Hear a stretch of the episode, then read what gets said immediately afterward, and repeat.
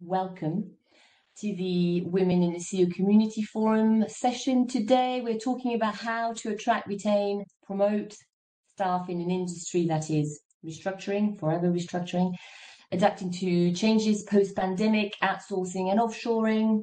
So, how do we attract and keep our people on board successfully, give them opportunities for growth? All of that very topical, and we'll quickly delve into the detail. For those of you who do not know me, I am Gwen Wilcox. I'm the global lead for the Women in the COO community here in Armstrong Wolfe. Um, what do we do at Armstrong Wolfe for the ones who are not quite too familiar? Most of you are, but uh, we're fully committed to raise the profile of the chief operating officers and committed to promoting equality in the workplace, raise opportunities for growth for all managers and leaders, and support an inclusive and flexible culture where everyone can realize their full potential and make a positive contribution to their organization. So these Women in the COO community sessions exist because we are here to build a network, a venue, a community for everyone who is really interested in making a difference, creating change, looking at diversity, equity, and inclusion as the bedrock of all conversations, obviously for addressing common challenges, also addressing the successes that you're having with regards to talent attraction and retention and work with we work with so many organizations on addressing workforce diversity and inclusiveness that often require big cultural shifts. So we'll talk about that in a moment. Thank you very much for making the time out of your day today. I know it's a bit of a long session. You feel free to to drop out if you obviously have other commitments I'd love for you to be present. I would love for you to put your videos on. I would love for you to have an interactive session and speak up and uh, add your comments on the chat, ask questions. This is for you. Um, I totally understand that you might be multitasking at the same time, but uh, I truly believe that the people that you're going to hear today from are going to be giving you a tremendous amount of food for thought. So by all means, do get involved as much as you can. So um, I, I, think everyone is pretty much on mute, but please unmute yourself. Um, look at whether you can put yourself on the chat. I, am actually going to say there's a, um, a welcome um, message here, but um, if you are able to put yourself on the chat, it would be great if you could just see tell tell us who you are and uh, where you come from, and maybe your position, so we um, everyone knows who is on the call as well, because only us um, panelists actually understand who is who we are talking to. So you're more than welcome to use the chat anyway. So um, it, I think it would be an understatement to say that the pandemic disrupted the workplace. Um, talent shortages and the rise of digital capabilities are highlighting the importance of culture and leadership for talent retention and attraction. And today we are joined by leaders who manage these challenges in addition, in addition to their day jobs. Welcome to Andres, Andres Oranges, COO of Finance for Societe Generale, Katherine Woodrow, COO of Markets EMEA for Wells, Wells Fargo, Maggie Renz, who is actually not called Maggie, but if um, if you are able to uh, see her on your screen, she is US Jax. So I quite like that name, actually, Maggie. Um, so Maggie Renz is Chief of Staff Finance in the US, and Peter Zorn, uh, who recently left IBM but is uh, joining us in this capacity of industry advisor in the enterprise workforce transformation. What a panel. I'm also joined by uh, our two managing partners at Armstrong Wolfe Advisory, and that is uh, Wade Younger and Piers Murray. If you want to give us a wave, this is where you are. So um, let's find out a little bit more about you guys. Maybe I'll start with you, Katherine. Let's start with you. Tell us a little bit about you, where you are, where you come from, and why you are here today. Yeah, Thanks, Gwen. Um, as you described, I'm the COO of the markets business in EMEA for Wells Fargo. I joined Wells Fargo um, back in March this year, so relatively new joiner to the firm. Prior to that, I had a similar role at Bank of New York Mellon. And before that, many, many years spent at Deutsche Bank in a variety of business management, COO, and other types of roles. Um, so looking forward to this panel session today. Obviously, it's an important topic. It's something that I and others spend a huge amount of time and effort on ensuring that we have the right talent and team supporting our businesses. Um, so, you know, it's good to spend some time reflecting on it and speaking to others about uh, different approaches and viewpoints on this topic. Thank you, Katherine. Peter, over to you. Uh, hello, everyone. So, yeah, my name is Peter Zorn. I was with IBM until two days ago, so I'm celebrating a, a, a brief moment of freedom. Um, and at IBM, I was most recently um, I, I, built and was running a, a, relatively new practice called Talent and Transformation. so, um, really looking at uh, enterprise workforce reinvention um, obviously partnering very closely with um, CHROs or chief people officers, but recognizing the fact that when the board comes out with their strategies, how important it is for every leader and every individual in an organization to feel that they are a part of what the vision is, what's their role to play, um, and how they can be most effective. And um, I was with IBM for seven years. I uh, as a consulting practice for them in Asia, and I um, started with them in a cloud practice in London. So um, seven years, three divisions, three continents, and I'll talk a little bit more about that in terms of my own attraction and retention within IBM. Um, and pre- previous to that, I was for 10 years with Deutsche Bank in a variety of roles, uh, front, middle, and back office. And then I, Mike has sort of gone between professional services and banking in-house and then over to professional services and back again. So most likely, uh, hopefully going to end up somewhere, just don't know where yet. Um, and I've been very privileged to, through my career, um, as Piers and I were talking earlier, I've, I've, um, been able to live and work in 14 countries um, around the world. So everywhere from the US to Australia, uh, and lots of places in between. So I look forward to this you know, really important discussion today because it's not just um, it's not even just enterprises that you know, you're all struggling with this, but governments you know, at the national level. It's how are we going to um, upskill, reskill, and and make all of our people valuable to contribute to society as well as to our organizations. Thank you, Peter. That's it. For- I will um, pass the mic to Maggie, US Jacks. Maggie. Hi, hello everyone, US Jacks. So I started with Deutsche Bank about 15 years ago, but I wasn't always a COO. I actually started in a more traditional finance function and it was focused on the FX and FX trading business. Prior to that, I did stints in Lehman Brothers and JP Morgan Chase. Classic New York financial industry, hopping around different jobs, different banks over the time. Uh, but at a wonderful point in time in my Deutsche Bank career, I was looking to do something different and discovered COO, which to my shame, I didn't really understand the function of at the time. So I'm actually very pleased to be able to address an audience in which I don't have to explain what a COO or a chief of staff does. And I look forward to talking more in depth about some of these you know, very relevant, very challenging topics. One of the things I have always said to people when they ask, why did I switch from a traditional role into, into COO? And I always tell them, numbers are easy, but people are hard, right? So I can work a spreadsheet all day, but when you have to work through cultural challenges, I think that's where you're really digging into some complex skills. So I'm looking forward to our conversation today. Indeed. And Andres. Hi, everyone. good morning, good afternoon. So I'm Andres Sirages. Apologies for my voice. Um, I'm, I'm, struggling with the flu, so I will be in and out a bit. Um, so I'm the uh, uh, COO, Chief Operating Officer for uh, Societe Generale for the finance division. Um, it is a, a, very new role uh, for Societe Generale to have a COO within finance.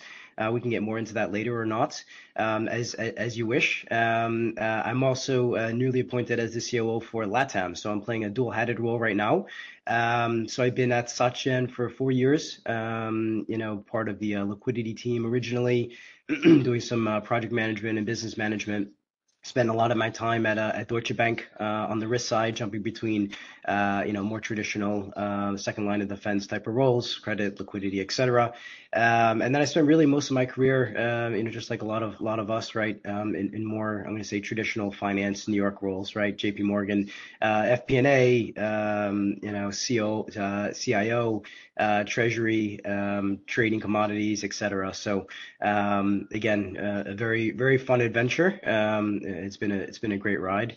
Um, and you know, I'm looking looking forward to having more discussions, more in-depth discussions, and, and hearing uh, not just our panelists' thoughts, but but also all your thoughts, right, on on what's working and and what's not. Um, because I think uh, at the end of the day, right, we, we all share those those similarities, whether it's regionally um, uh, or you know uh, within the within the same industry. Yeah, you're right, actually, Andres. Is what's working and what's not. I think we're all doing lots of things and it's great to share. So, if I start by asking your views on the state of the talent market today, what would the panel say? Would you like to share um, a few of your it's talent brutal. acquisition strategy, or how do you, how, what do you see? What do you see working, not working? Where do we go find talent? Digging deep, Gwen. Digging deep. A start high. Digging deep, and um, you know, pulling out all the. Uh, I mean, it, it, it, it's no, it's no mystery, right? it's as we all know, right? It's it's you know, from a recruiting perspective, right? Any any corporate that you talk to, it doesn't matter what industry you're in. Um, nowadays, especially, um, you know, talent is is moving around a ton, right? You know, the the great migration, right? Um, to, to to to coin that phrase that's been used a lot. Um, you know, everyone wants to to move around and and either do something different because of the pandemic, right? Uh, because they want to work remotely fully, want to have a hybrid work style, or simply they want to make more money, right? Um, and and and do something different with their, you know, uh, with their life, right? Not work in finance anymore, go on the tech space, or go from the tech space to the finance space, right? Go into something totally different. Um, you know, so what's working, what's not, you know, in, in recruiting really is, is, is just digging deep, right, into, into the networks, right? Um, being more creative, right, with, you know, established roles. Um, you know, if we had, you know, for example, 10 qualities or responsibilities, right, uh, that we look in, in a specific candidate for a specific reporting role, for example. Um, you know, instead of having to check off all those 10 boxes, um, you know, now we're saying, okay, if, if we can maybe have two of those three boxes checked out uh, for that specialist, we can train them, you know, for, for all those others, right? So it's being creative, not just on um, what they're able to do, but also on their experience level as well um, and thinking, you know, uh, more futuristically, right, where those candidates could be placed into the organization after two or three years. Um, because I'm, I'm, sure we'll get there too. Um, it, it's it's a little bit less about um, you know being able to complete the role as it is today, but also about the candidates um, and future employees. You know where we can um, you know most utilize them and where they could be happy as well, so they don't get bored, so they can do different things. Um, and I'll pause there because I could say a lot about it as well. And if I could just add mm-hmm. to that, um, I totally agree with what Andres is saying around, you know, when we when when we're looking for talent, um, sometimes it's not about trying to you know tick all the ten boxes. It's like, okay, let's look at what's important, and then how are we going to coach and develop them.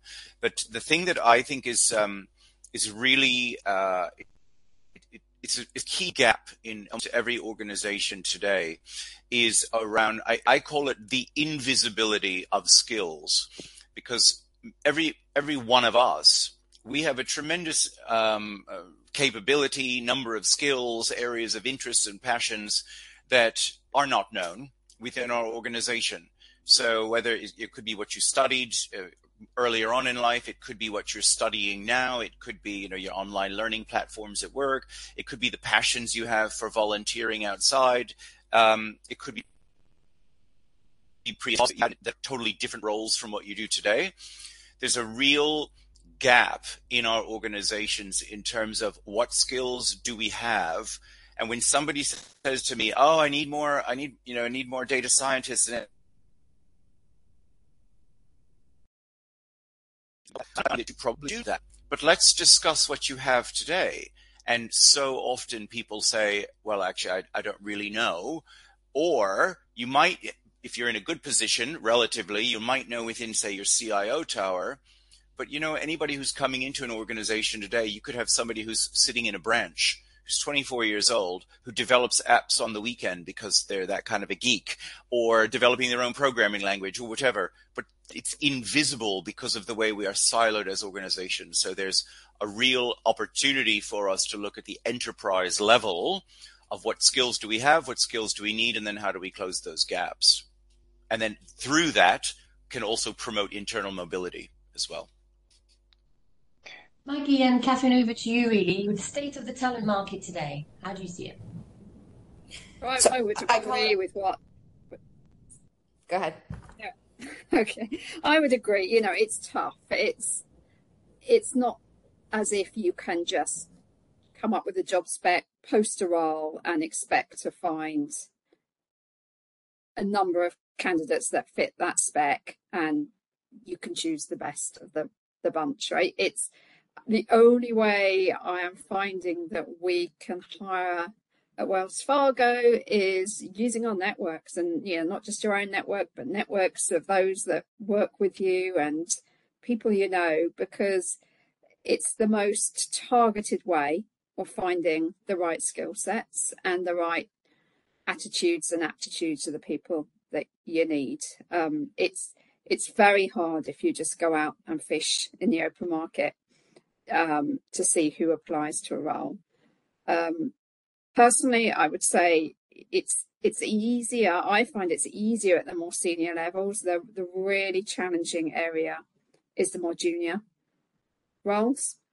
Um, and, you know, whether that's onshore or offshore, um, incredibly hard to find the right talent with a bit of experience, but those that you want to bring on and uh, develop. Over to you. I was going to say, I, I really I always refer to it as the war for talent because I do feel when I go into things like a career fair or a graduate recruitment session and you see some of your peer companies around the different tables, it's it's a bit of a dogfight. So it's been to me an unprecedented scenario in which it's been so difficult to source even the most basic of, of resumes. You know, Katherine, to your point, you, the, the traditional, or the, I would say the most recent uh, methodology of just posting things to LinkedIn, it, it's res- it's resulting in nothing, right? So we have to get creative, and, and one of the things that I'm a big proponent of is if we're looking to increase our diversity, if we're looking to get that junior talent that does seem elusive in the current marketplace, we really need to shift our approach in how we're sourcing them. And, and I'm trying to help us focus on things like going back to campuses. And I know people have pulled out of that in the past. It's hard sometimes to quantify the benefits there, but getting our campus presence rebuilt after, especially after COVID, we've lost some branding power there and getting in front of the students. I find that that entry level marketplace, they're very hungry, but they don't know how to make the shift from their academic life to professional life. And to the extent that we, as the professionals, can help them bridge that gap, we really only add the benefits to ourselves. And then when we're talking about diversity, I, I find it surprising that we're not deeper in with some, you know, culturally specific or ethnically specific industry conference groups. So, for example, I, I participate in ALPFA, which is a American Association for Latino Professionals. They had a conference with 3,000 Latino job seekers.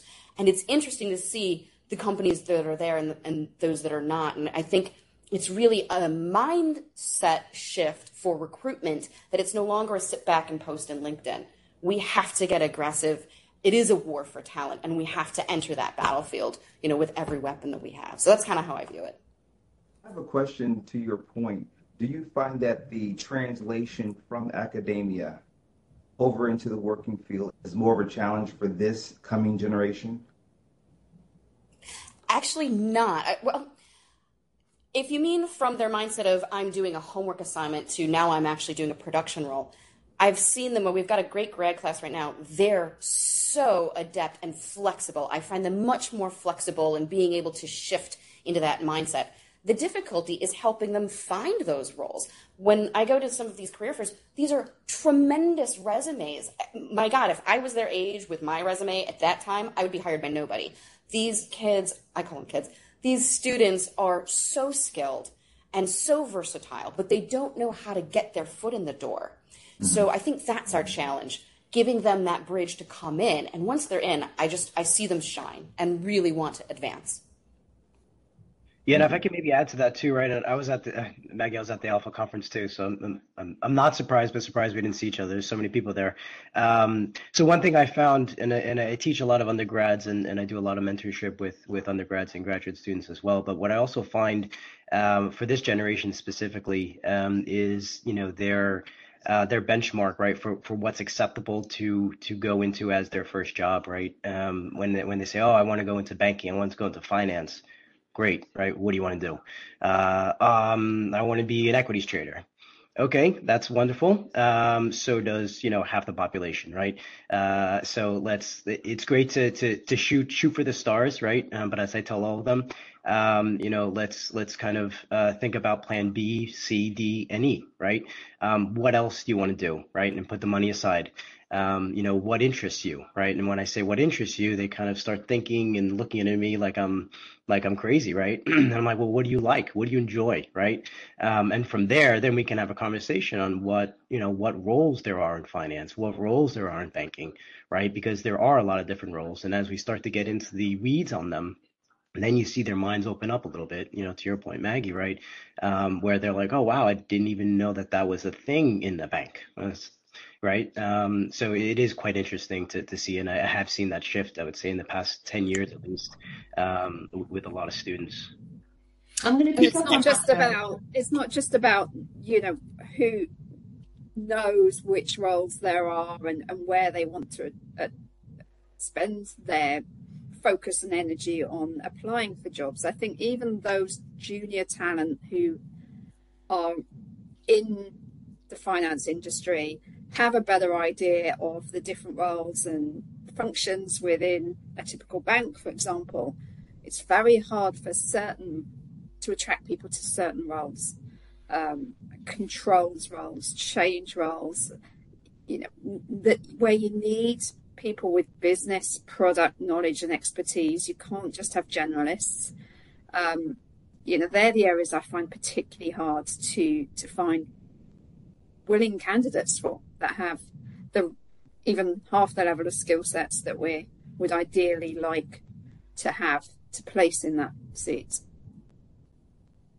If I could just add, um, I, I, thought Peter's statement, Peter's statement about um, the invisible skill was a was a very powerful reminder to us. We we have people in the door, and if we uh, if our firms and and not committed to making those people available for for transitions, sort of checking how much time they've been in a role in order to ensure that movement happens. I'm used to thinking of people being in roles for two to three years, um, and then often wanting to switch to learn.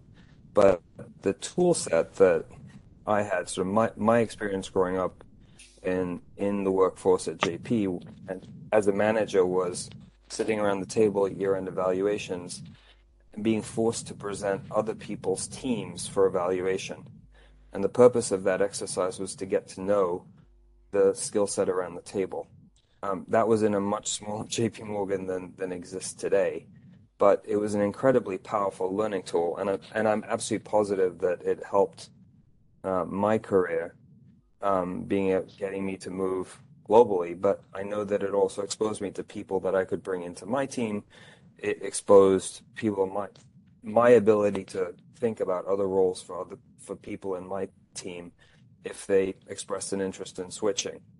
And I think when you become as interested in or potentially more interested in ensuring that your people, the people who are working for you at that point in time have the opportunity internally, that that's as important to you as your own career I think that really translates to the people around the table, uh, that your team, that you're interested in, in them.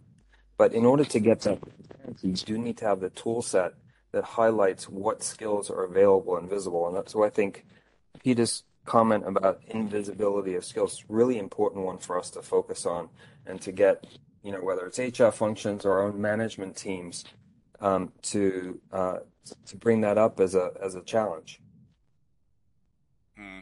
I would just add to that because we were talking before about you know getting finding grads to come in, um, and and I I argue a lot that we have so much talent sitting in our organizations already, and you know nowadays it's you know, it's it, it's very popular now to you know kind of do a zigzag career. Like you just because you work in IT doesn't mean you have to be in IT forever or in finance or in operations or whatever.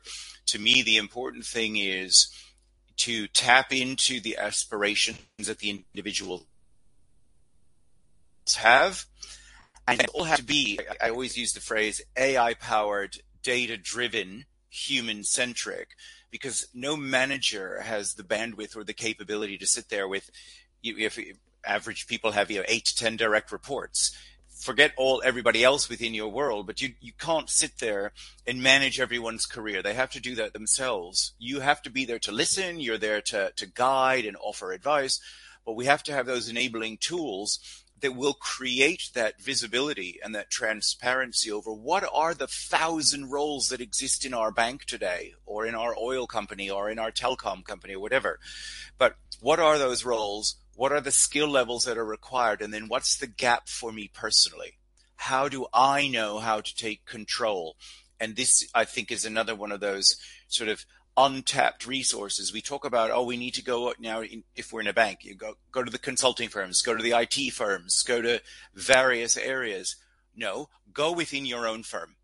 Let's start there and look at what we can do to better utilize the resources and the aspirations of the people we already have and how inspiring and motivating is that for individuals when they are listened to like that and given those sorts of opportunities?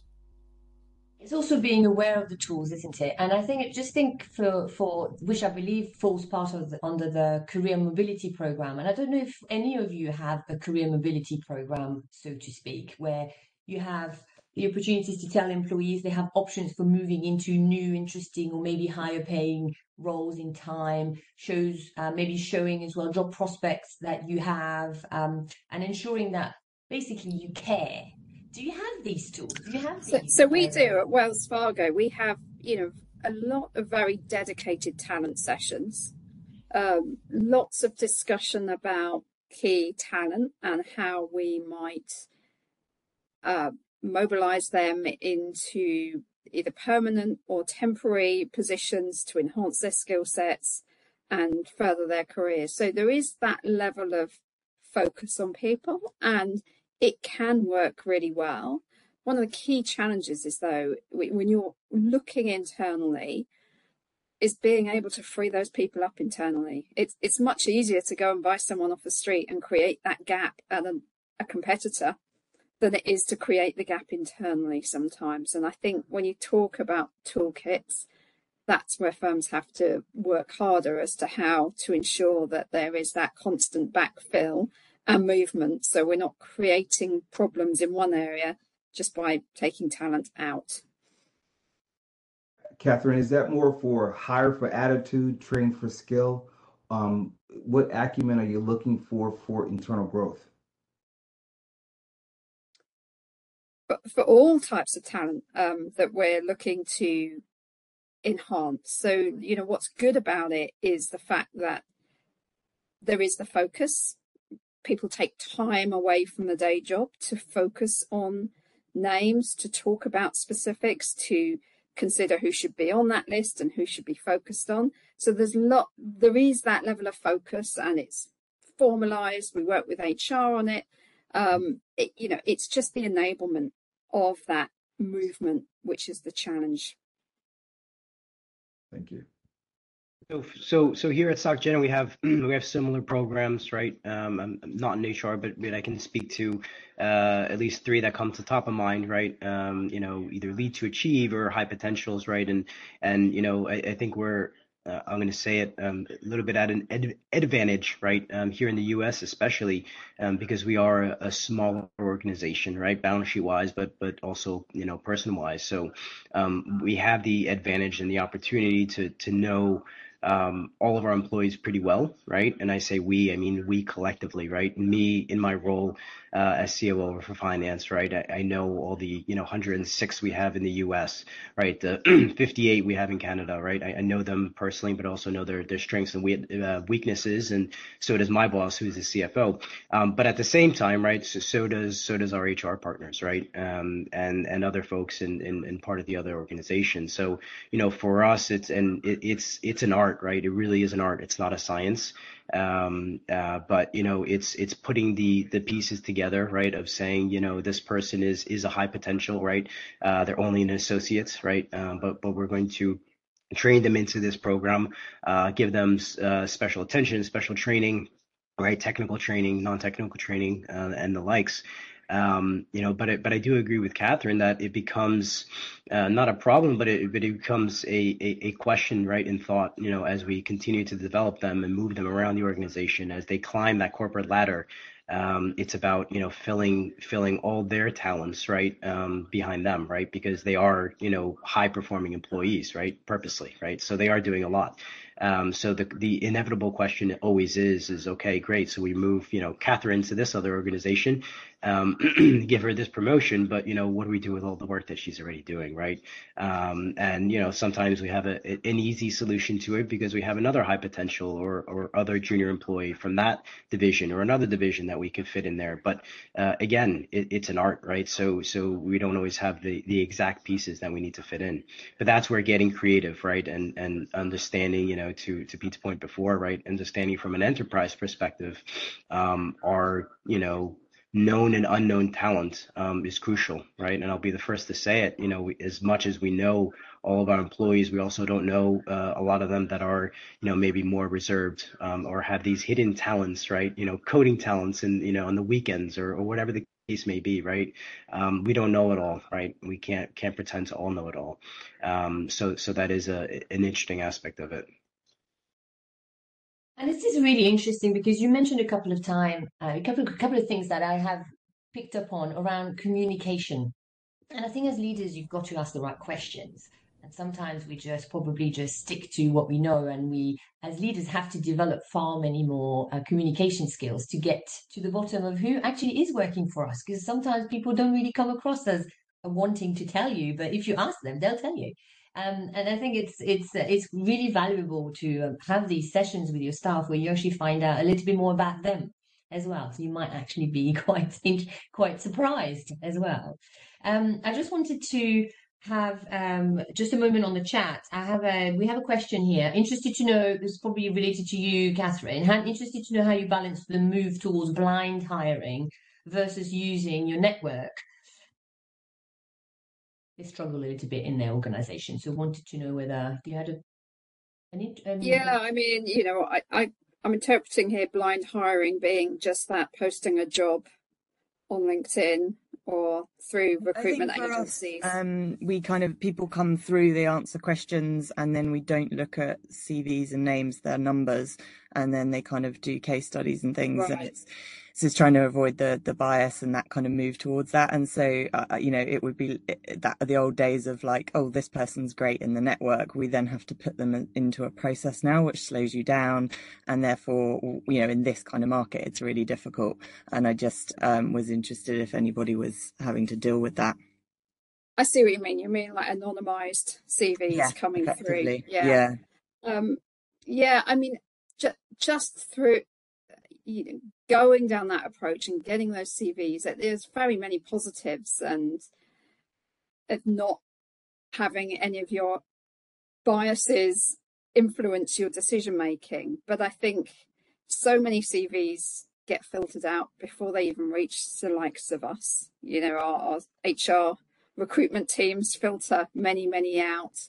Once you see those CVs, um, you know, it, I would estimate that probably of every 10 I see, one one's worthy of interview for most cases. So, you know, it's still, you're still re- struggling really hard to find specific skills, um, despite the fact that it probably does mean that you're being less biased and more inclusive with the opportunities of who you're opening up to. Um, you know, if we go through the targeted approach and using networks, you have to still be very, very conscious of the diversity of the candidate slate that you're ultimately identifying. And I would, in most cases, you, you, know, say that we're always identifying a number of candidates through the network rather than just one.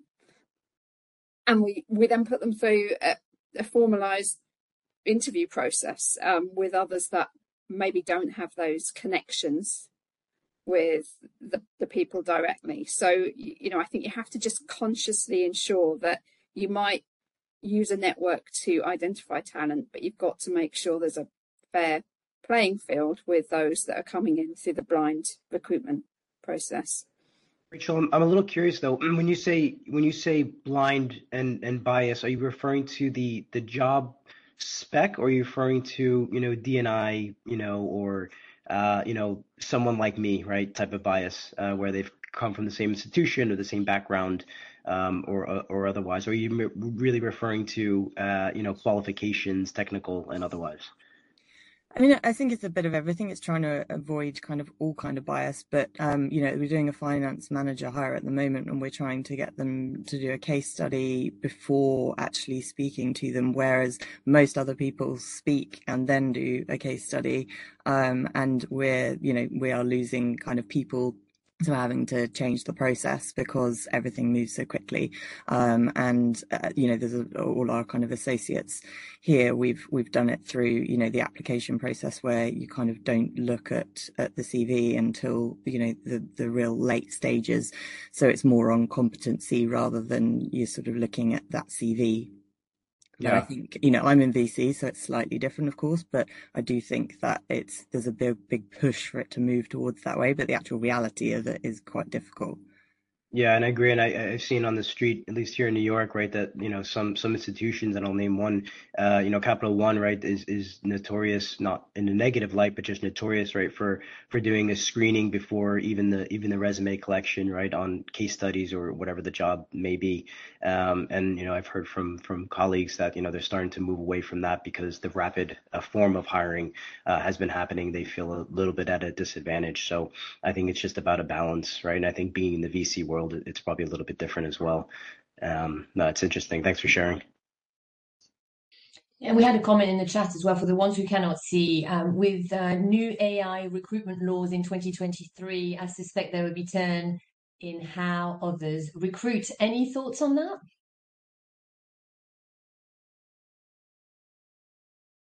Wade, you are an AI guy. You know your stuff.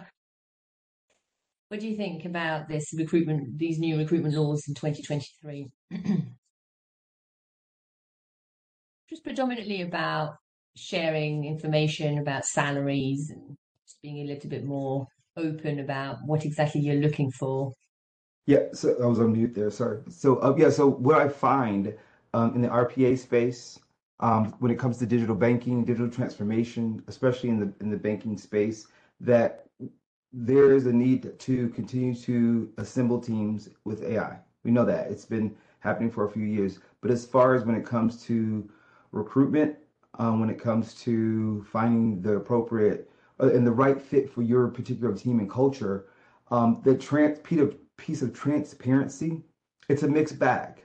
Uh, we look at Facebook and their approach to having uh, more information than needed just for just having an Oculus headset a lot of people have moved away to maybe a Pico headset, which is a comparable tool, uh, because they don't want to share that information.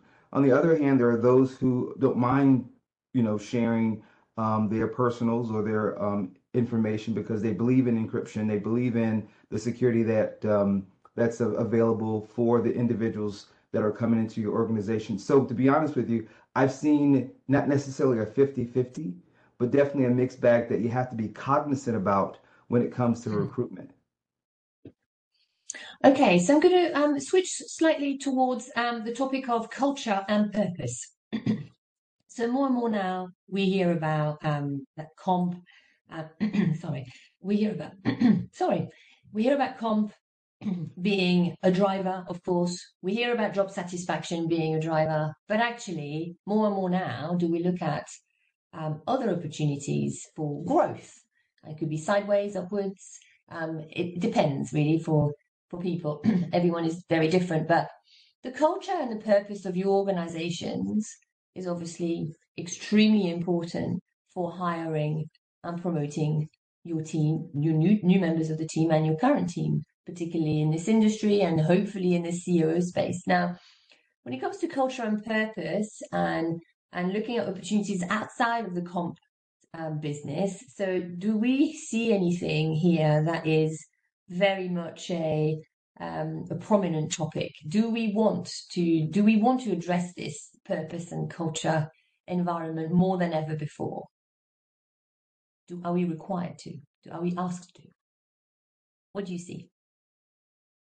I would say absolutely, especially if we are talking about some of the, the younger workforce coming in. They absolutely need to know what is the what is our purpose as a bank, and, and I find even more than ever they're actively engaged in in a lot of our, our corporate social responsibility, which is volunteering and getting engaged in the community. So not only do they want to understand what their function is within the bank, which I think is pretty fundamental, they want to understand what the bank's purpose is in the general sort of macro environment. How are we propelling sort of the, the, the human race, so to speak? Are we, are we conscientious of how we're hiring and diversity and human rights and are we investing in the right areas? And you know we see a lot about ESG so it's absolutely critical that we're talking about our culture and our purpose and and putting it in the in the the right tone.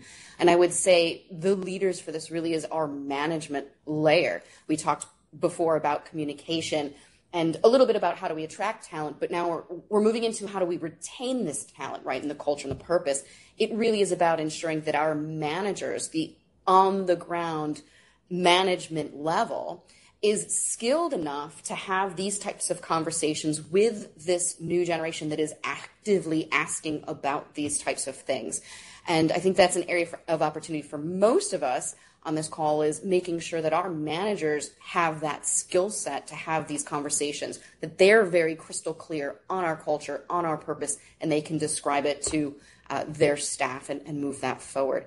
And interestingly enough, when I look at some of my teams that were utterly decimated in the in the Great Resignation versus those that were not, I mean, I think many of us can probably say the same thing. The main difference was the manager, and it's always been said: you don't leave a job, you leave a manager.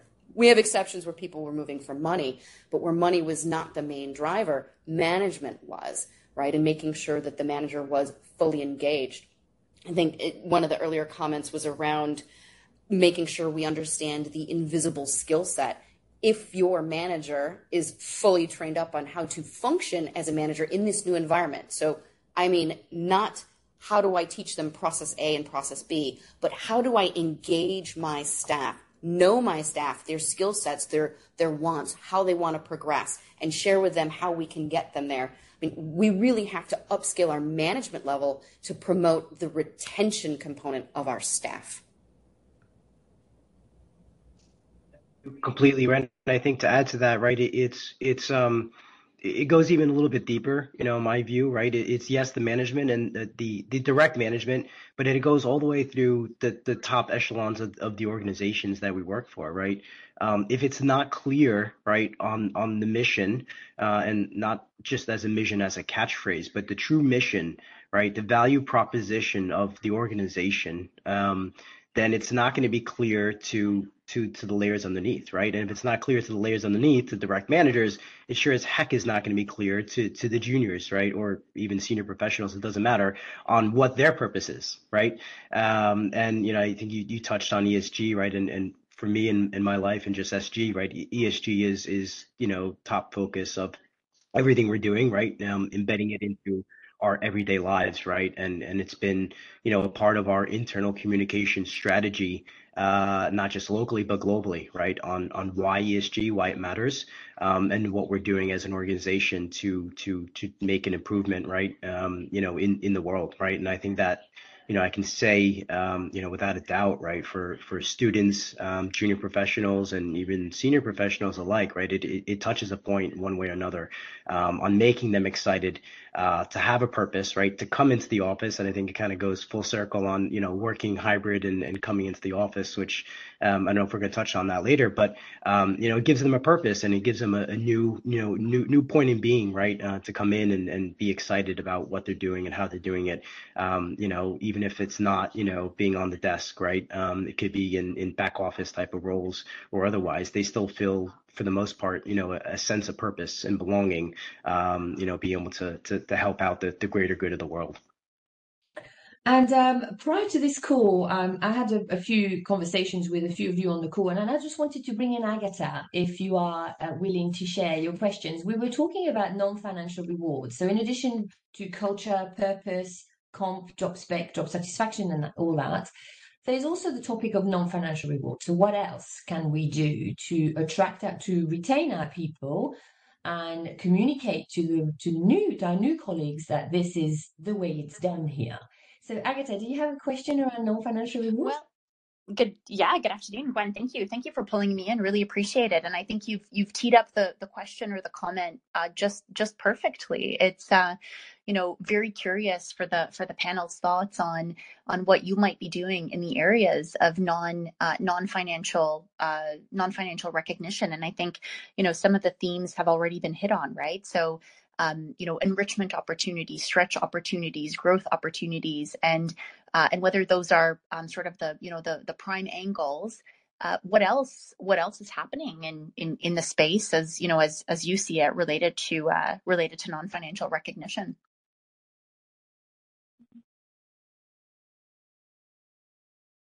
I may chime in on my side, so uh, work at RBC. Um, in addition to, to some of the reward that we talked about around, like, uh, we really sense that people want to learn, want to feel that there is a progression. Uh, so could be outside of title, expansion of role, learning even skills that they don't use on their day-to-day job and don't even think they're going to use in their next step, but they just want, they are hungry for knowledge and feeling a progression, any type of progression. The other thing that we do that seems to be resonating quite well, especially in the younger talent, is uh, some awards. We give a lot of performance awards. Some of them are attached to some type of compensation, but even just the recognition, official recognition, uh, and a congratulation from senior leaders uh, goes a long way. Uh, for some of them, we offer a cruise. Uh, so we uh, we do with uh, same senior leadership that just go for one week and and have some session while they're on the boat. It's half um, pleasure, half work relationship, and that seems to be resonating quite well. So with our people. Thank you I think what you're touching on there, I, I agree. You know, like I think a lot can be said for sponsorship and opportunity. If your team feel that they've got a manager that supports them, sponsors them, and is always on the lookout and supportive of the next opportunity, that goes a long way in addition to, to the financial reward.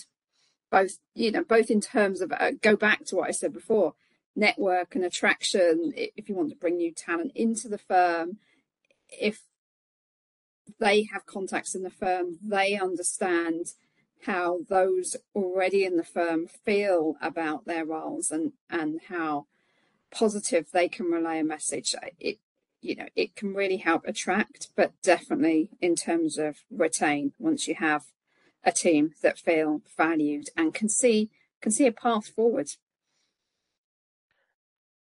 Yeah and it's um faye webb from wells fargo and I'm, I'm not just saying this because Katherine's on so I've worked in the industry for over 30 years now, and I can honestly say that working for Wells Fargo has been a breath of fresh air.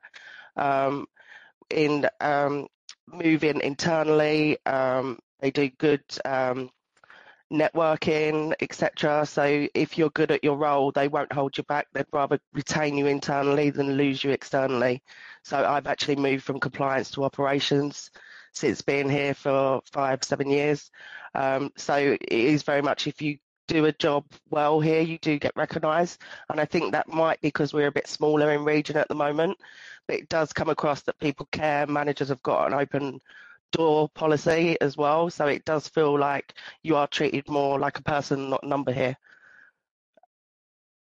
And thank you, thank you for that, Faye. And it makes me think about um, this big topic of attract, retain, and promote your staff. I mean, ultimately, yes, you as a leader, this is a day-to-day challenge. This is this is what we have to grasp with, and it, it's um it's it's quite difficult, of course, to to manage this. But I don't think we can do that without the support of the of the team of, of the staff. So if you faye uh, is wanting to move clearly you've moved from one team to another i've done different jobs different roles that kind of thing. It, and if that is indeed the culture that you are you are you are living in and working in then obviously you probably will be yourself wanting to do more maybe become more attractive more retainable more promotable because because you feel that that culture is actually enticing you to be like that and I just think it's great to it's great to see.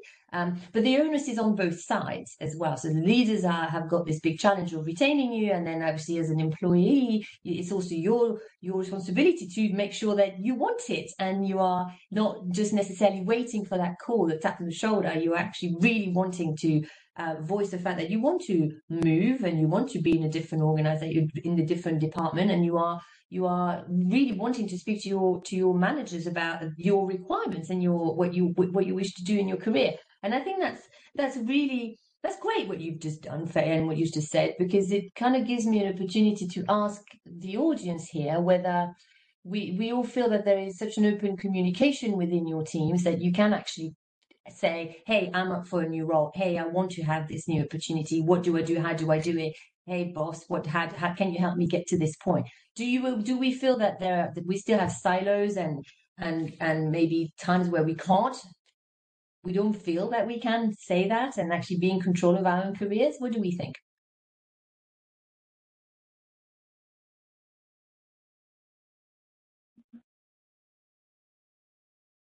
I'll chime in real quick. So I'll be completely open in this group. I told my managers I was looking for a new role probably the start of the, of the summer. And what it takes is a culture of trust, right? You have to trust that there won't be any sort of penalty applied to you towards your performance reviews, towards the type of projects they'll give you and responsibilities while you're in your search. And I was, it, it immediately became apparent which managers were very supportive of me exploring for a new opportunity versus which ones kind of shied away from it. And at the end of the day, we've actually converted the conversation to, well, you know what, maybe it's not so much a complete shift to AFC or to operations. Maybe it's doing something similar to what you're doing now, but broadening the current role and now in discussions around what that broadened role might look like. So it takes trust. It would, you know, not every manager is willing to do it, but I think if we can create that culture within our own areas where even if your direct manager may not be so receptive, that there's somebody there, whether that's the COO or a, peripheral manager that you trust. If we can promote that culture of trust, I think we'll we'll be very happy to find that when they rotate, maybe they're not rotating across the firm. Maybe they're just rotating to like a sister team and and the ability to just magnify their contribution to the firm just becomes that much much more rich. So I think there's work to do. It's a culture of trust, and, and we have to build that and give them the opportunities to to raise their hand, as you mentioned. Great. Anyone else wants to talk about um, open culture? Gwen, can you hear me? Yes. Yes. Um, so one of the um, things that I think is also missing in a lot of firms is when somebody does have the desire to move to a, a let's say a new role uh, or they're, they're, taking on a, a lot of learnings. And i use an example where you know i know someone who had um, spent about 30 hours of, of time studying for um, hybrid cloud management and it was uh, but the problem was the visibility over this study of church platforms which have been curated. Just, just, so, just so you know, Peter, you, sorry, Peter, just so you know, you might have to start again for a couple of seconds because we've oh. lost you. Oh, can you hear me now? Really, no, you are breaking up, I'm afraid. Oh, okay, hold on. Uh, I'll, yes, I'll come back in a moment. Okay, okay, okay, thank you. Um, right, so whilst Peter is coming back, um, I just wanted to ask um, the rest of the panel as well um, a question we have on the chat for the group. Who, what are the key retention options that can be used successfully? And maybe I'll start with you, Piers. Um, you would have seen possibly a few of these before. So, what have you? Um, what what would you have done in the past to retain your people successfully? Um, I think I think there's a, a a big dependence on whether someone's coming to you with an interest to move versus somebody who actually already has gone out and made the effort to um, secure a job elsewhere and is coming coming in um, and looking at a counter from you. I I um, from my perspective, you never want to get to the point with um, one of your one of your valued team um, where they've where they've felt that they've had to go out, and that goes back to Maggie's point about having the ability to have a, a trusted conversation with your manager about what you're interested in doing. I think if you're not able to do that, and you you you have somebody who's already begun an external job search, you've potentially already lost um, the battle, uh, or you may have lost the war. You may win a battle temporarily, but once they've begun that external job search, you they will, even if you are able to retain them, unless you retain them by giving them up internally to a different role, an entirely different role within the organization. That that's probably the best way to to retain somebody the, from the organization because that tends to be why they're why they're looking externally. The other comment that uh, I think Maggie made was, you know, people leave the manager, and um, it's really important as a manager of managers when you see that happening to one of your managers to start working on that person's uh, on that individual's managerial skills. Um, so less there's less to do at that very point in time about the individual who's leaving because you may have already lost that battle, but you don't want the next person to leave either. I Agree with you, Piers. I think also, you know, if you get are in a situation where it gets to the point that someone's gone externally and you're you're countering. I, I've had situations, in fact, where I'm bringing people into the organisation and the firm I'm trying to bring them from as accountants, and actually, you know, it's it can be quite hollow at that stage to them if they've been trying internally in their firm to to get the opportunity and to, to and have been asking for for more and haven't got it, if it all comes just because you've now got an external offer, unless the money really significantly swings things, I think often pe- you've lost people already because it's like, well, why didn't you give this to me before? You know, it's it's just it doesn't fall well with those that just feel that they they weren't valued and they're only valued at the point of leaving. And yeah, from experience, once uh, once people have an offer from the outside and they and they announce it, it's almost impossible to uh, to retain them. Once they have a foot outside, it's uh, we we tried a few times, it works sporadically, but most of the time, regardless of what we offer them, uh, it's very difficult to uh, to I mean, keep them. I've, that's exactly right. And I've had a few conversations with people, uh, you know, at times that they've they've come to me and said, you know, I'm interested in, I'm I'm thinking of leaving, um, and then they say that they want to work on something that they've never brought up to me as something that they wanted to do. Like, why weren't you willing to have that conversation with me earlier? And it may well be, well, you didn't invest the time in trying to figure out. And I keep, I go back to them and say, look, this is a two-way street, right? I can, I can ask you certain things, but you also need to um, I can't spend my entire day asking my staff on what exactly they want in terms of their next move. But certainly in our um, biennial discussions or quarterly reviews that we have, these are the types of things that need to come up. And if something's more than a peripheral interest to you, make sure that you you tell your manager that this is this is something I'm working on developing internally um, for myself, but it may become an area of interest uh, to me down the road.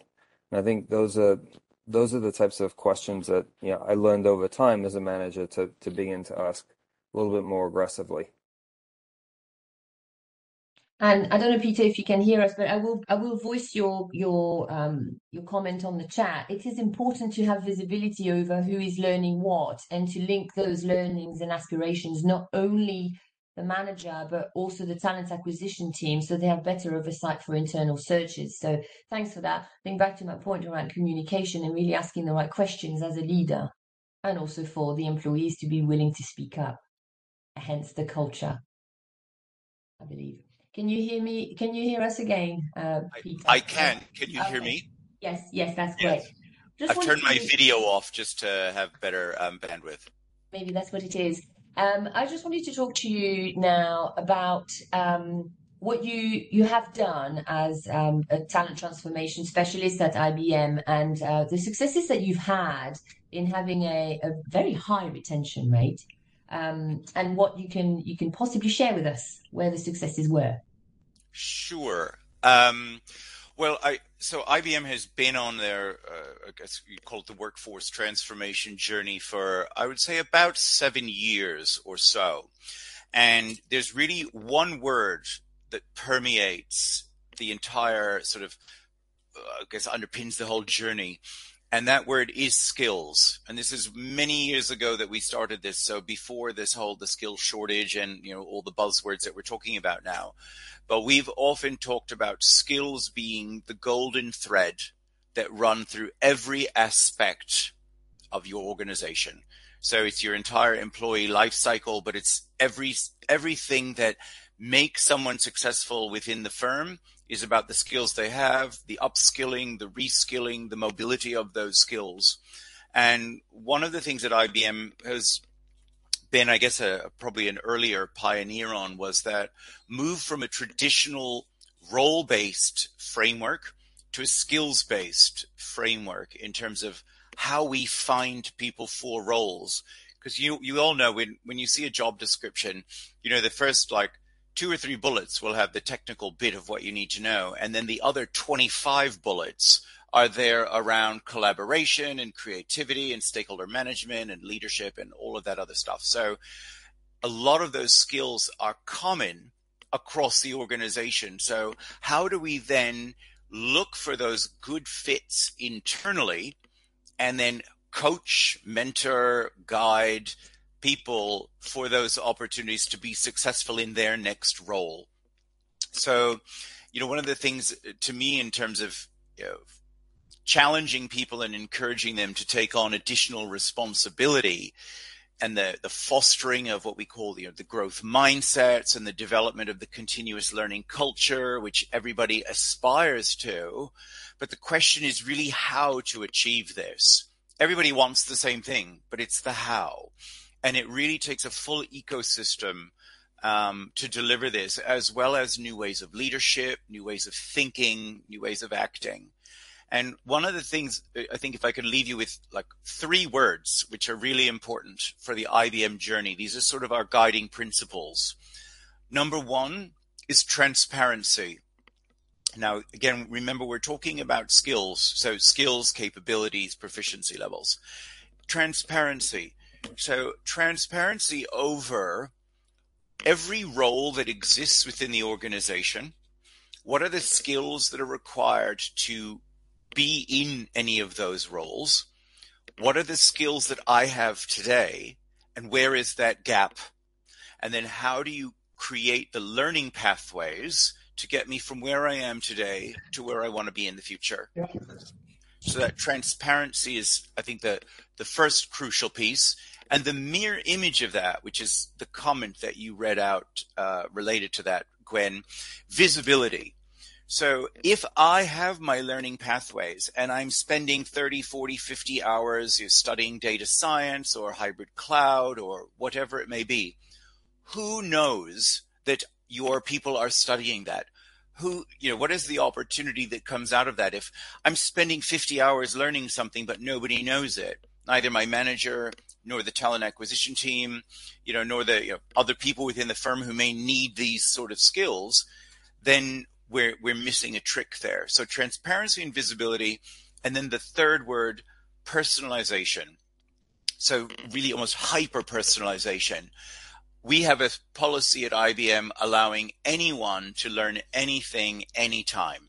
So it's we don't we don't even know what skills are going to be required in three or five years.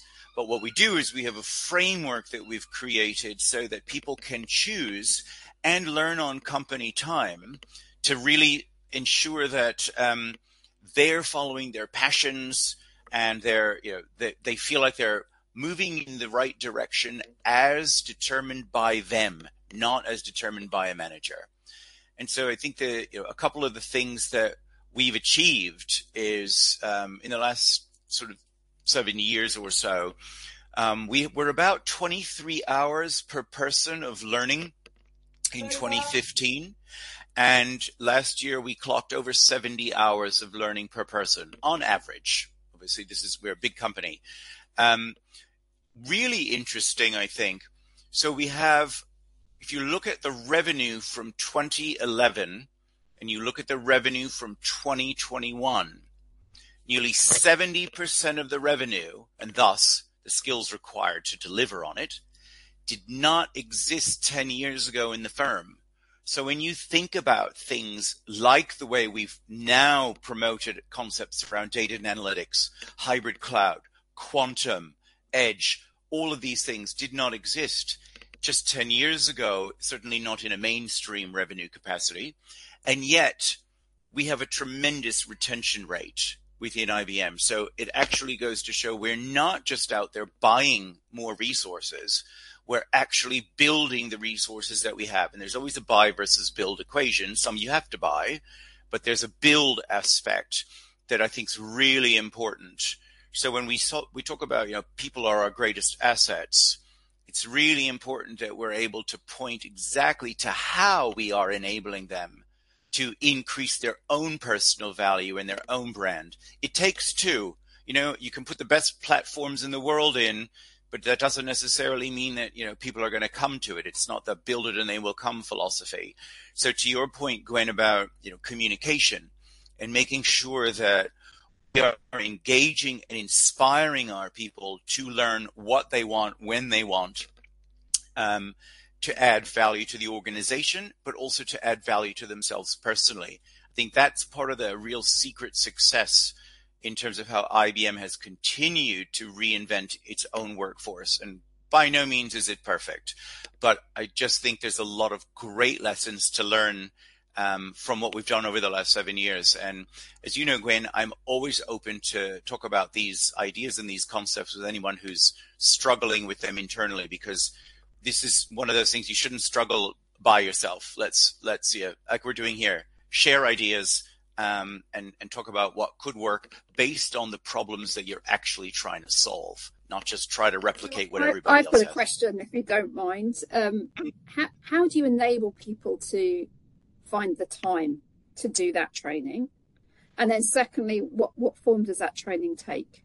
So, 2 Mhm. of the big challenges in my mind. One is everyone's so busy. You know, nice idea to go and get trained on something new, but where do you find the time? And secondly, if you're just faced with a big online learning course, and you know we have many mandatory and online learning as it is, is it not just an overhead to go and find another online learning course? So how do you make that, that learning and training engaging?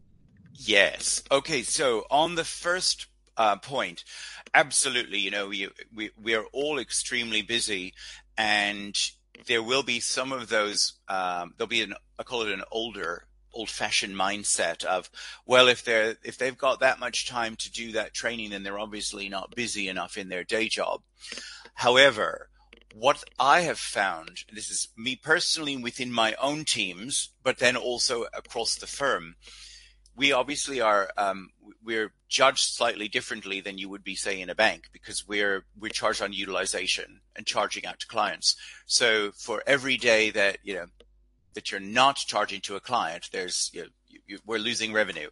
So the idea that how could somebody maintain you know over 80% utilization and still clock their 40 or 50 or 60 hours of training? Now we encourage everyone to we have a policy called think 40 So that means everyone in the firm must complete a minimum of 40 hours of clocked learning time on company time, so uh, on the timesheets that we complete. But what's really interesting, my performers that are sort of 90, 95% billable, like the real stars at sort of that junior and middle level, are the ones who are getting their their silver and their gold and their platinum badges of I've got 80 hours, I've got 120 hours. Now, it can't necessarily all be done in you know in a 9 to 5 job, but part of the secret to the success is making learning irresistible. And this is to your second point. So like you know if you log on to Netflix or Amazon Prime or whatever you whatever streaming channels you've ever looked at, you get the spotlights that come across. You get um, different ideas that are promoted to you because they're like, well, either you know you may be in this job or you've expressed this interest, or because you learned or watched something else. Here's something for you, and it's a combination of many different types of learning. So you have the the standard online courses. There's uh, white papers are on there's TED Talks, there's YouTube videos. There's um, also, of course, some on-site learning, but we have very, very little on-site learning now in IBM or sort of classroom. Um, so we really try to make it um, as sort of creative and clever as possible, and we complement it with our internal talent marketplace. So as we all, you know, certainly people from HR will know, you've got the 70, 20, 10 rule. So the 10% is the book smart. So the, what you learned online. Then you've got the exposure bit, which is the 20, and then you've got the experience bit. So within our online uh, uh talent marketplace, we actually have opportunities for people to find, I hate to use the word coach, but it's more of, um, get the inside scoop. You want to talk to somebody who's in finance or operations or whatever, people will go in and volunteer their time as coaches. And then you can go in and find somebody who's in an area that you may have an interest in and you may be doing some learning on right now. So it gives you that chance to get a little bit of exposure just to find out if you like it or not. And then I think you maybe were mentioning it, uh, Katherine. I'm not sure who it was, but about these sort of short-term assignments, like kind of try before you buy. People can advertise on there for little gig assignments to say, need somebody for five hours who knows X, Y, Z, and it gives people the opportunity to then go and get some experience in it, even if it's only some hours, but just to get a little bit more insight into what does it take to do this job and would it be something that I'd really like to pursue? And that in itself, we all know when we're inspired by something, we will we'll go above and beyond. We'll do more. We we, we want to be more. We want to learn more.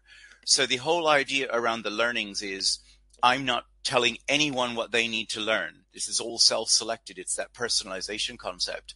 But when they get to do it and then they get recognized with mobility opportunities, with people who say, would you like to help us out on this? They're getting more exposure and recognition it it kind of becomes this virtuous circle. Can I ask a question about that? Because like case studies, we have done them before, but what I find, I think anyone can Google anything. Um, it doesn't mean that someone's a true SME on something because I've actually thought that someone was really good on a case study in a previous job, and when mm-hmm. I got them in, realised that obviously because I wasn't a true SME, can't be on, on everything. But I think they must have just Googled it because they didn't have a clue when they actually um, hit the floor. So I think sometimes I, I don't understand why people do case studies because I think I worked in compliance for two years and I know that my best friend was Google. So. yeah, yeah. Was there a question in that? Because uh, I, I, no, I just wondered what oh, what oh. people actually get from that. Do do you actually find people? Is it a worthy exercise? Have people found it a worthy exercise? Because obviously oh, I tried it and didn't find those case studies a, a worthy part of my time as a manager personally. Yeah. yeah. Well, so if um, so if I, for example, were interested in um, learning more about HR, uh, yet I'm sitting in operations, I can go in and I talk about the skills that I'm uh, looking to develop or, or, the skills that I'm learning at the moment, or the skills that I already have. So you've got the you know the have, the learning, and the aspirational, and there will be we on our talent marketplace we have an automatic match if there's an hr business partner that said i want somebody who understands design thinking who maybe has a bit of you know financial knowledge because i need to do a business plan or whatever maybe some um, you know some clever software so they can make the presentations whiz bang but as the person then goes in and volunteers their five hours or their 10 hours or whatever over a month and again this is something that people are usually going to do because they're so inspired to learn more. It's not that they're sitting around with, you know, 10 extra hours in a month with nothing to do. They're going to go above and beyond to do this. And when those, when the person who has the skills and the person who needs the skills match, then there is this opportunity for that person to explore as well as the manager to kind of potentially try before you buy if that person you know, is interested in say moving into HR in the future. So it's you know, it's not a perfect science, but we do have uh, a tremendous amount of mobility within the organization, and all of us, every every single IBMer, gets an email every two weeks with all of the jobs that are relevant to your potential search. So through that, I will have put in, you know, it will have access to my skills from say Workday. It'll know the job I have my learning, the, the current learning I'm doing is linked into it. Any digital badges that I've made, are in there. It could be location, could be function, whatever. And then you get to thumb up and thumb down every job recommendation that comes to you every two weeks. So it keeps that mobility in the front and center of everyone's mind. And as you start to see those roles, you're like, ah, I think I might be interested in this. Let's go add this to my learning path in the in the sort of learning experience platform that we have two things if i may. So separating the two right? One from innovation from from learning outside of you know mandatory compliance learning if you will. Um, so what we found uh, the past few years is you know folks are of course doing their their mandatory trainings that they have to do right? But it's all the other trainings um, that you know we want folks to be more um, in tune with, right? Uh, things that interest them, that pique their interest, coding, um, what, whatever the case may be, right? Uh, ESG doesn't matter.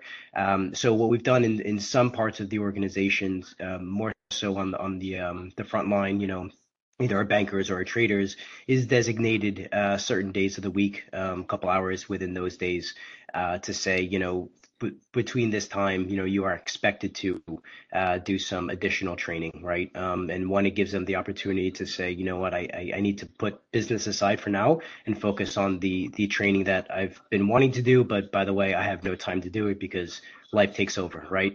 Uh, so that's one one one aspect. And then the second aspect, as we talk about innovation, you know, what what we do as a firm is we have 15 days out of the year and more if we need to uh, where we designate as innovation days. So these could be, uh, you know, micro projects um, or macro projects, if you will, that are outside of our day jobs, right? They could be related to, you know, what we're doing, uh, you know, within the banking industry, within SocGen or not, right? It could be something totally different, right? So it's almost as if a, it's a think tank um, to bring people together to do something that interests you, right? That is outside of your your actual day to day jobs. Um, and you know, we we do we do very much to encourage encourage folks to take those innovation days, and we even have a yearly context globally, um, you know, to to actually fund some of these projects that are again outside of you know banking and finance worlds at, at times um, that are uh, you know startup firms, if you will, right? Um, and you know this is our way, and I found this to be quite helpful, not just in in in, in retaining folks and getting them the giving them the ability to do something else, but also um, in terms of recruiting, right? Especially junior talent to say, you know, we, we do care about you as a person, and we do want you to do different things, and this is how the company is is also um, uh, you know viewing that as well, right? Where you can do something completely different uh, if it does interest you, right? You don't have to go outside the firm. We will give you the capital, we will give you the time and the space and the tools to be able to do something else as well. So I think that that's probably not totally too dissimilar to to what you know Pete was talking about before at IBM, but um, there is definitely some synergies there, which I found interesting. Thank you for sharing. So as we are drawing towards the end of the session, um, thank you, Lamia, who is now gone and just said in the chat, thanks for the inspiring thoughts. Well, it's exactly it. It's inspiring thoughts. And Um, not everything is applicable in everyone's organization, but at least if you come away thinking, yeah, actually, I'd, I'd like to try that, or I'd like to put myself myself forward. If you are an, um, a, a talent or as a leader, maybe maybe think outside the box, be more creative, like Andres was saying throughout. Um, clearly engaging with our people um, all the time, um, maybe scratching for things that maybe don't come naturally might be actually quite a surprising thing to do. Um, adapting what we do and how we do it is obviously going to be um, one of the, the, things we've got to do to attract and retain our people. And as we've discussed, it's not just about pay, it's not just about comp. It's also about how you engage your people and give them the tools to excel and help them find their purpose and find their, find their purpose and find purpose at work. Um, final thoughts, maybe from one of, well, maybe some, all of you in the panel. Would you like to say something? Should I? I'll just start there, Gwen, just to give a final thought. I think all of our organizations have lots of the components that are necessary to be successful. You know, I think you know um, all organizations you've got. You've, you, I'm sure you have some pretty rich content that's available to your people. You've got probably some sort of role framework or job architecture. Um, many people are now creating talent marketplaces. You might have digital badges or accreditation, whatever. Um, the, so it's great that a lot of the foundation is there. To me, the real sort of secret sauce, or what, what we're missing, it's that how that all comes together as an ecosystem and all of those individual parts are so much greater when you sum it all up and you coordinate them appropriately and then you wrap that um, mindset around it and the new ways of leadership. Because again you know back to think we were, it was mentioned before about there's no point in having all of this wonderful stuff if a manager is going to treat you poorly when you say, "Oh, I'm actually going to go and move over to another team." So you've got leadership, you've got mindsets and behaviors, and then you've got the weaving together of this whole ecosystem. So, as I say, you can't I can't talk enough about this stuff. So if anybody is keen to hear more about how we've done it in the past, I'm, I'm very open to that. And they have your article to read as well. So it's now on this last slide with a QR code to get straight to it. So thank yes. you, Peter. Thanks. Um, uh, Maggie, final thoughts? Peter's really nailed it on the head, right? I, I do feel sometimes we're on the precipice of, of really achieving it because the components are there and this one's in grasp at the moment and then it kind of shifts the focus there. So the key is getting that focused, concerted effort by the full spectrum of, of required partners to put a really holistic and sustainable program together. Many of us, we start off really, really strong, and then whether we lose resources or we lose focus or there's a fire drill or this leadership chair has changed, you know, we derail. So it's really about building something that's broader than any individual COO or or um, division, and it's making sure that what you're trying to create, you're pulling in partners whether it's across different divisions, different teams, even regionally. One of my things I always try to focus on is calling up the other regions and finding out what are they doing because that's that's really the only way this works is if it's sustainable, if it's scalable, and it's not dependent on anyone who is so passionate they're the only driver, right? We have to infect others with that passion to move this whole concept forward. So, big lift. Thank you indeed. Katherine, last thoughts? No, we don't have you. We don't have you, Katherine. You're muted. Sorry, I put myself on mute. Um, uh, thank you for arranging the session. As I said at the outset, it, it takes time and effort, a constant focus to attract and retain your teams. And just having a session like this enables us all to stop and reflect and think again and maybe come away with an extra focus on how we continually maintain that focus and improve that focus. Indeed, thank you. And finally, Andres, final thoughts from you. Yeah, thank you. Thank you. So, so I uh, to to that point, right? I, I, have a few different ideas that that you know came through this session. So, um, you know, I, I love the uh, the two way communication because I learned some things too. Um, you know, and and for you all, right? For uh, if you can take anything away from me specifically, right? I would say to continue empowering your team, right? um, listen to your employees. Um, you know, I can't stress enough how it is important to, uh, you know, be the champions of communication, right, uh, with your uh, employees and, and even uh, even your superiors. Um, when it comes to organizations and people, um, there's no one size fits all. Uh, there are many similarities, um, you know, in every organization, you know, in different regions um, um, and people. Um, but you know, everyone is different, right? So I think um, taking that microcosm look is is is utterly important. Thank you for that. And Piers, perhaps you might want to say final thoughts before we close. Yeah, I just wanted to um, again th- thank you for organizing the session. I think um, the panelists hit on a lot of, um, in, in, many cases, parallel um, themes that we need to pull together to develop that holistic um, effort to retain retain talent. I thought, uh, as as Maggie said, and as Katherine said, we have to find time, um, time, and sort of redouble our efforts to. Uh, to to retaining that talent, especially in this type of environment where it's it's just so difficult to uh, the war for talent is so strong, and um, we know that we've got it within the organization. So retaining it needs to be our first focus. Mm-hmm. It's been my pleasure to have you all on board today. Thank you very much, and hopefully we'll see you soon. 14th of November, 1st of December, whenever you're free. We'll see you soon. Take care Thank now. you. Good job. Thank you. Thank you. Bye.